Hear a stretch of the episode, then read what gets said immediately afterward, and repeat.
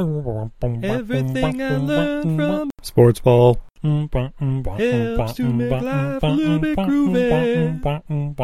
With a basketball, baseball, football, or hockey. It's time to get busy with your friend Steven. Just me. Hey everybody, I'm Steve. And there's no Izzy tonight. Basically, it's a little offshoot thing about doing called Everything I Learned from Sports Ball. Basically, I'm a huge sports fan. Some of you may know that over the direct messaging and whatnot. I was even a semi-professional basketball player for just under a month. Didn't make a whole lot of money. Don't worry, Utah Snow Bears, you haven't heard of them. But yeah, it's my favorite time of year. About a week and a half ago, we just had the what I like to call basketball Christmas, the NBA Draft 2017, and then free agency just went fucking bananas the past couple of days. So I thought I'd share some of my thoughts and predictions for some of this stuff. I guess starting off the NBA Draft. There was a lot of trading going on. Yeah, just crazy stuff. First off, Boston won the lottery, even though they were the top team in the East, but that's from a bad trade a couple years ago with the Nets. Whatever, the Nets are a horrible organization. They just suck. Regardless, they turned the number one pick into the number three pick, and next year's another first rounder next year from the Sixers with the trade there. Obviously, I think they kind of won that trade, but the thing with the NBA draft is, especially the past couple of years, it's just gotten really ridiculous. They're basically just drafting 19-year-olds and teenagers. It's all about potential. I'm sure they can have one great year wherever they decided to go to school, or even if they went professional overseas or whatever.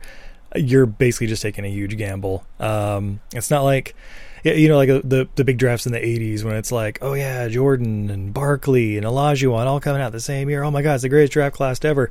You really can't even begin to rank draft classes nowadays until 7-8 years later. Like Durant's draft class is just now you're able to look back and go, oh yeah, that guy was a complete bust, or oh yeah, that was actually pretty good, and then picking up late in the first round, that kind of stuff. It's a little more expedited.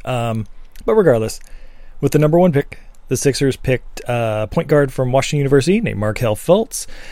I've seen the highlight reels. He seems pretty good. The only thing is, I mean, he lost his last 13 college games. Trust in the process. Has finally come back around for the Sixers, getting up the draft picks and all that. And they got the number one pick 2 years in a row now. Ben Simmons will probably play this year if he can stay healthy. And that's really just the thing with this team. They have so much talent with their overseas and just their horrific record of the past couple years getting up some good draft picks. They just have to stay healthy. Like Joel Embiid has to be around, Dario Saric, Ben Simmons. I'm assuming Jahlil Okafor is probably going to be traded soon, but with the way he's been acting his first 2 years in the league, it's hard to find a suitor. I don't know. The Sixers also drafted this Latvian guy, Anzish Pazirnik or something. He's 7'1". He's like 18, 19 years old, blah, blah, blah. Also an Australian guy who hasn't played college ball named Jonah Bolden. Apparently he's a 6'10" small forward. I'm sure he's great. I don't know. I'm not an NBA scout, so unless I'm one of them or their families, I've never seen him play. But hey, we'll find out next year, and let's face it, just about any team can get an 8 seed in the East nowadays, especially with, oh my gosh, so the Pacers traded away Paul George. I don't know if y'all caught that in the beginning of like the free agent era. Yeah, they traded him to the Thunder for a couple nobodies, but he's only got 1 year left on his contract. And everybody was like, ooh, is Paul George going to be traded to the Lakers for the number 2 pick? And all that before the draft? No, that was never going to happen. Why would the Lakers do that? They're going to get him basically for free, well, on free agency next year. So why would they give up their number 2 pick for something they're going to get anyway? I don't know. It's really whatever the best deal the Pacers were going to get, and they got, I forget who exactly offhand off the Thunder, but nothing much. But with the second pick, the LA Lakers, oh my gosh, they picked the guard from UCLA, Lonzo Ball, and the beginning of the Ball family. I gotta love Lavar, just because he's got a good name. That's my stepdad's name, so I'm glad another Lavar is in the media, but nobody likes his methods. But, you know, whatever. It's all about promotion, and Lonzo seemed to be a pretty good player. I saw him like in the round they lost to Kentucky, and apparently it wasn't his best game or whatever, but he was probably, him and TJ Leaf were like the only ones doing really any good on the floor. I don't know. They're putting a lot of expectations on him, and he's 19 years old. I'll let it slide. His dad's smug as fuck. He seems to be okay. I mean, he just seems a lot calmer and all that. It could be good. The marketing campaign doesn't really matter at all. Sure, it sounds like Todd Marinovich in a way, with a social media twist, but it's all going to come down to whether or not the guy can play. You know, you got a good young core there with Ingram and Julius Randle, even though they keep talking about trading him, and Clarkson, and, you know, Showtime could be back in LA, but I wouldn't expect him to make the playoffs or anything like that. However, I do like that later in the first round, they also picked up University of Utah alum, forward Kyle Kuzma. Haven't seen him play, but I hear good things. But they also picked up Villanova guard Josh Hart, and I love that idea. Just so I could see him on the sidelines talking to his brother from another mother, Kevin Hart, because that's what Hollywood's all about, really, having the star players like Magic and all them talking to Jack on the sidelines. I want to see that back in L.A. I miss it. And with the third pick, the Boston Celtics picked up Jayson Tatum, a forward from Duke. I love the trade that they did to get that and likely lottery pick the following year. Mostly because they're already like really the second best team in the East behind the Cavs, and now they're going to pick up the same player they wanted anyway with the number one pick. I kind of have to give it up for BYU grad Danny Ainge too. It's a Utah thing. I mean, the kid's done good. As for Tatum, Duke makes some pretty great role players in the NBA, like, you know, Elton Brand, Shane Battier, all those guys. They were good, you know, aside Grant Hill. You know, he's probably going to be a Hall of Famer one day and all that. If he isn't already, I don't think he is. I don't think he's been retired long enough because he stuck around for a while. But yeah, the like Pearlie's, Battier's, Brands, Leitner's. I mean, got more high-end players from other colleges, but they got good fundamentals, and you really can't beat that. That's really all the Celtics kind of need right now. They just need a lot of depth and little star power, and I'll tell you what, if I were Gordon Hayward, I'm signing with the Celtics as soon as possible. As of this moment, that's not official. This is July 3rd. It's around 3:30 p.m. Pacific time. Hasn't happened, but I really don't see any reason. I mean, even coming from Utah, why would he stay with the Jazz? He can get just as much money going to Boston, being heralded as the second coming of Larry Bird, and have his old coach Brad Stevens running things. It just makes too much sense to me. Miami Mafia may step in and do something, but yeah, I really see Gordon Hayward going to Boston, and then the Celtics still probably being the second best team, depending on whatever the Cavs can do this year, too. They're talking about trading for Melo, and I hope they do, because Melo's horrible. So yeah, Celtics, good for them. With the fourth pick, Josh Jackson, picked by the Phoenix Suns. He's a forward from Kansas. I mean, the games that I've seen, he's been pretty good. Good on offense, above average defender, good all-around NBA player. And he's already added to an already, you know, good young team. I don't know. I really haven't seen the Suns in prime time or anything, but, you know, we'll see how it goes for them. It basically, best player available, and that's all you can hope for. Fifth pick. Sacramento Kings. Holy shit. I don't know what the Kings did this draft, but I think they won it. They picked Aaron Fox, a guard from Kentucky. Speed. In my opinion, probably the best point guard in the draft because he was kind of on a winner, and it was mostly because he was leading the way. Sure, Kentucky's, you know, surrounded by a bunch of five-star athletes, blue-chip recruits, all that kind of stuff, but he's got good size, ridiculous speed, decent decision-making. My only concern is that he was surrounded by the great talent there in Kentucky, and they're mostly against lesser competition. Usually it's hard to adjust to the NBA speed, and, you know, basically over time, injuries are going to take away that speed, but he's got a few years to learn all the other stuff, and I really see him as being a great pick. He'll probably be like regard as the top pick of this draft in a couple years. That's my guess. Sacramento, in my opinion, they won this draft because then they also had the number 10 pick. They traded to be the number 15 and number 20. And with that, they got basically one of my other favorites in the draft, kind of a lanky, awkward, bucket-making Justin Jackson from North Carolina. 3 years older than everybody. He's the old man of the draft. Whatever, he's 21 years old, and he's been at Chapel Hill the past 3 years. I think that was a great pick. With the 20th pick, they picked Duke center Harry Giles. Apparently he was injured the whole time, but basically before he blew out his knee for like a second time, he was like the number one recruit coming out of high school. So obviously there's some talent there. It's just a matter of him getting healthy. And with NBA trainers and stuff around him, I don't know. We'll see. He could be Greg Oden. He could be Kevin Durant. You never know. And for your 20th pick and your third pick in the first round, I mean, it's a gamble worth taking.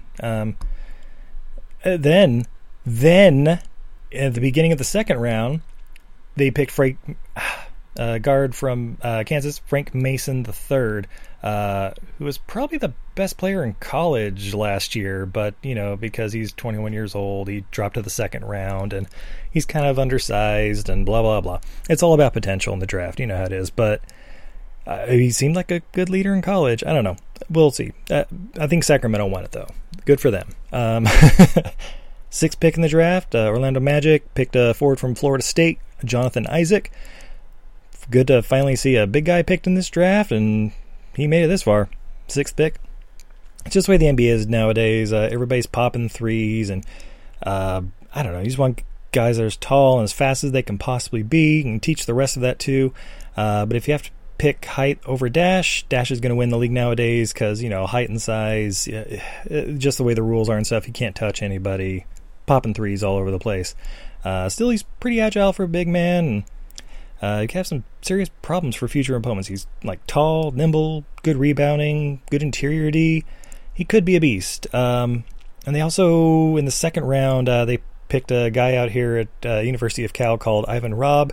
He was going to be a lottery pick last year, but he stayed for a sophomore year, and they picked him up at like number 35 or 36 or something. It's, Orlando got a couple more tall guys, but they already have a bunch of young ones. I don't know. They'll see how it goes. I didn't see a whole lot of Ivan Robb that made me jump out, even though I saw his high school championship game with him and Jaylen Brown a couple years ago. Benefit of living here in the Bay Area. But I don't know. We'll see what he does. Seventh pick in the draft, Chicago Bulls picked Lauri Markkanen. That's right, a gentleman named Lauri. As a forward from Arizona. Apparently he's Scandinavian 7-footer that can pop threes like Tic Tacs. It's the NBA that Dirk built. Everyone's expecting him to be the next Dirk Nowitzki. You never know. And really, not since Kyrie Irving. He's kind of shown me that guys with girls' names can still be pretty damn good. So I won't write him off just yet. On the right system, it could be a good stretch four. I've never seen him play personally, but I hear good things. All about potential, blah, blah, blah. That's going to be a running theme here. As far as being the next Dirk Nowitzki, probably not. But he could probably pass for like a Ryan Anderson or a Mehmet Okur kind of a guy. Just, the stretch forward everybody wants. And being 7 foot, you really can't block him that far out, Also with Chicago, basically the reason Chicago got the 7th overall pick was because they traded their all-star forward Jimmy Butler to the Timberwolves, along with the 16th pick, which ended up being a center out of Creighton named Justin Patton, I've never seen, but again, hear good things, in exchange for Lauri Markkanen, and their super athlete slam dunk champion, Zach LaLine, who's recovering from knee surgery. Remember I said about speed earlier? And their lottery pick from last year, point guard Chris Dunn, who I don't know what the deal is. He didn't seem to adjust to the NBA pretty well. He was really good in Providence. I don't know, maybe Ricky Rubio's rubbed off on him or something. But if you were to like weigh it out, on like a scale of 1 to 10, Butler's a 10. 16th overall pick in the draft's probably a 5 or a 6. 7th overall pick's like 7. Levine's like a 6. It balances out. If I don't know. basically it's about 17 or 18 total on each side. It'll work out for them. I don't know. We'll see who got the better of this draft in a couple of years, I guess. Like if Dunn turns out pretty well and Markkanen turns out pretty well or Levine turns into a bust, I don't know. That's the thing with trading. You never know. What I do know, though, is with the eighth pick, the New York Knicks, it's always the Knicks that seem to throw a wrench in there. Since it used to be the Timberwolves. Timberwolves would always just randomly pick 3 point guards in a first round just to throw things around. Knicks with the eighth pick, they picked a guard from France named Frank Ntilikina, N-T-I-L-I-K-I-N-A, something like that. Probably the first controversial pick of the draft, and it was because no one's ever seen him play. Everyone wants him to be like the next Tony Parker, only a little, taller. Just, the unknown French guard that leads the greatest franchise in sports to five titles in a decade, in spite of the commissioner's hatred towards small markets. But, I've never seen the guy play, and I've been burned too many times by all the, Dante Exums and Nikolai Skidijvilis and Jan Veselis and, all the overhyped international guys. I'm not too excited about it. I really think they screwed up because with the ninth pick, the Dallas Mavericks picked point guard from NC State, Dennis Smith Jr., who I thought the Knicks should definitely pick up, either him or Malik Monk. But, that didn't happen. Dennis Smith, I think Dallas lucked out. Draft had a lot of great point guards, and luckily one of them fell to him at number 9. He very well could have been the number 1 pick of the draft. He had some injury issues and some bad performances towards the end of his freshman year, but again, pro trainers around, he could be a really sneaky steal pick here in the late lottery. Keep an eye on him. With the 10th pick, that's when Sacramento traded to Portland for the 15th and 20th. Portland picked Zach Collins, a center from Gonzaga. I saw him the Final Four this year. I don't know. He might be pretty good. He seemed decent. Again, he's just a young dude. Can't teach height. Pretty nimble. They also picked up a forward from Purdue, Caleb Swanigan or something like that. I don't know. He could be good. I don't know much about him. And again, I think it's really just based on the potential. 11th pick, though, the Charlotte Hornets. They picked guard from Kentucky, Malik Monk. Now, Malik can light it up. It was basically every game. I saw 4 or 5 games on this year, and he always seemed to be scoring 30 or 40 points a game. Straight buckets all day, every day. He's a little undersized for a two-guard. He'll need to beef up and stuff to keep it going in the NBA. But basically, I see good things for him. Charlotte needs buckets. Basically, at worst, he could be kind of a J.R. Smith, kind of an assassin role player, kind of coming in, just hitting threes off the bench kind of thing. He could also be like an undersized overachiever with a mean streak, like Dwayne Wade or something like that, with just a little work. And it really doesn't hurt when your boss is Michael Jordan. It can teach you a little bit of a competitive nature, you know what I mean? I really like this pick for the Hornets. The trade to get Dwight Howard at center, and they got Nick Batum. They could really make it into the playoffs in the East, like 5 or 6 seed probably. 13th pick in the draft, Utah Jazz, with Donovan Mitchell, a guard from Louisville. I don't recall seeing him play. Never really heard of him before, but he popped up in a bunch of mock drafts because apparently he has long arms for his body size. Again, all potential, young, blah, blah, blah. But apparently, basically, he could be like an Avery Bradley, kind of like a 3-and-D kind of guy. Or I think everyone's kind of expecting him to be like a Kawhi Leonard. Either way, he's supposed to be like a good defender. Jazz could use some of that. They got a lot of young guys that are going to be coming up for big contracts. They may need to trade away, a.k.a. Gordon Hayward's on free agent, Derek Favors, Rudy Gobert, all their young guys. They may have a little bit of a problem when they try to re-sign them the next year or two. They also picked up North Carolina center Tony Bradley late in the first round. He should be pretty good. Again, 19, raw, young, talent, blah, blah, blah. 14th pick. This is one of my favorites. The Miami Heat picked Bam Adebayo, forward from UCLA. Now, I feel like the Heat may have reached a little bit for Bam here, but I love the way this guy plays. He's one of my favorite kind of players. He's just the big, raw, athletic beast who just grabs rebounds, plays defense, and occasionally just dunks it right back in when he grabs the rebound. I just love those kind of guys in the right system. I mean, I try to be one of those kind of guys. Sure, I had a jumper and all that too, but worst comes to worst, just box out, grab the rebound. They don't need to pass you the ball. I had a lot of ball hogs when I was playing growing up. Anyway, Bam Adebayo. It might have been a reach. Probably would have been able to get him late in the first round, but it was the first round pick they had. He's 19, big, blah, blah, blah. 18th pick was the next one that really caught my attention. Indiana, they drafted a forward from UCLA, TJ Leaf. Now, I was really hoping he'd get drafted by the Toronto Raptors a couple picks later, like number 20, and then he could legally change his name to TM Leaf, like Toronto Maple Leaf. Instead, they ended up picking Indiana guard O.G. Ononobi, no one's ever heard of, and he's been hurt. I don't know. Again, potential. But maybe they can still work out a trade or something. Send TJ to Toronto and OG back to Indiana. I don't know. TJ Leaf, though, I like his game in college. He's, mostly centered around rebounding and distributing the ball and, attacking and slashing when needed. He's no Kevin Love kind of a player. Like, he doesn't have the body build or anything for that right now. But he could definitely be like a Luke Walton kind of a player. Again, one of those guys coming off the bench. Put in some good minutes,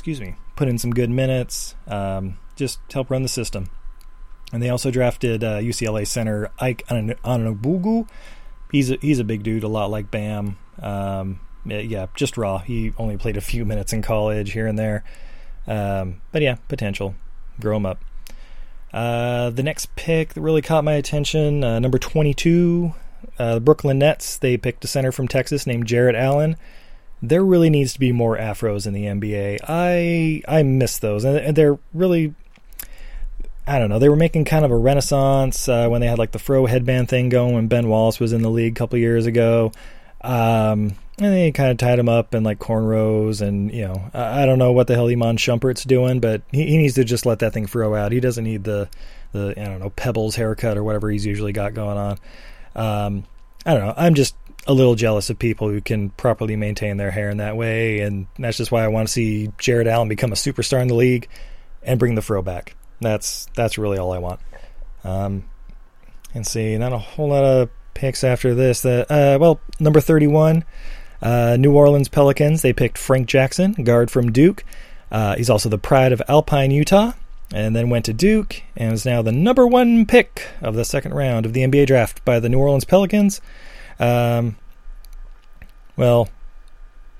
I think he immediately got traded or something. Oh yeah, he got drafted by Michael Jordan's Hornets and then traded the Pelicans. But anyway, Utah, stand up. And then one of my favorite steals of the draft, 38th pick, the Golden State Warriors for $2 million cash, just straight up bought a pick. Ended up being forward center from Oregon, Jordan Bell. It's how the world champions stay the world champions. He's, again, one of those guys that just grabs rebounds, plays good defense, put it back in, good physical rebounder, solid defender. Basically, I think he should be even better than Jaja Pachulia's crooked ass. Make him expendable and, like that Andrew Bogut kind of player, but, now young and strong and able to do that stuff. And, I mean, how often is it a second rounder could probably step right into a starting role with four Olympians around him? It's got to be good to be Jordan Bell. That's all I'm saying. Now, as for my favorite team, San Antonio Spurs, they ended up drafting a point guard out of Colorado named Derek White late in the first round. Everybody assures me that he's good. I've never seen him play because I just haven't. Pau Gasol decided to go free agent, so they might re-sign him, they might not. I don't know. We'll see what the Spurs do. They're trying to make moves, but I trust their process, not the Sixers process. You know what I mean? So yeah, NBA draft. Just some quick thoughts. I've been spouting them off about it for about 20 minutes or whatever now. Now we get to the really interesting stuff. So July 1st started the free agent season for the NBA. Oh my God, they just must have so much fucking money to get rid of because some of the signings, so Steph Curry, signing for 5 years over $200 million. Fuck, he's getting $500,000 every single time he goes out and plays basketball. Kudos to him. I mean, that's fucking amazing. Oh, I'm actually just getting notified of something here. Oh, Kevin Durant, he signed a 2-year extension for $53 million. It's not a bad bargain, I mean, for Kevin Durant. Hey, let's go through the list of free agent signings that got more than Kevin Durant did. Let's see. Just looking through the list here. Kevin Durant, 2 years, $53 million. Blake Griffin, he resigned for 5 years, $173 million. Oh, shit, here's one. Jrue Holiday. You know who he is? He's a point guard. He's played down in New Orleans for a while. 5 years, $153 million. He's over $30 million a year, and half the unless you're an NBA like huge fan, you have no idea who this guy is. That's pretty amazing.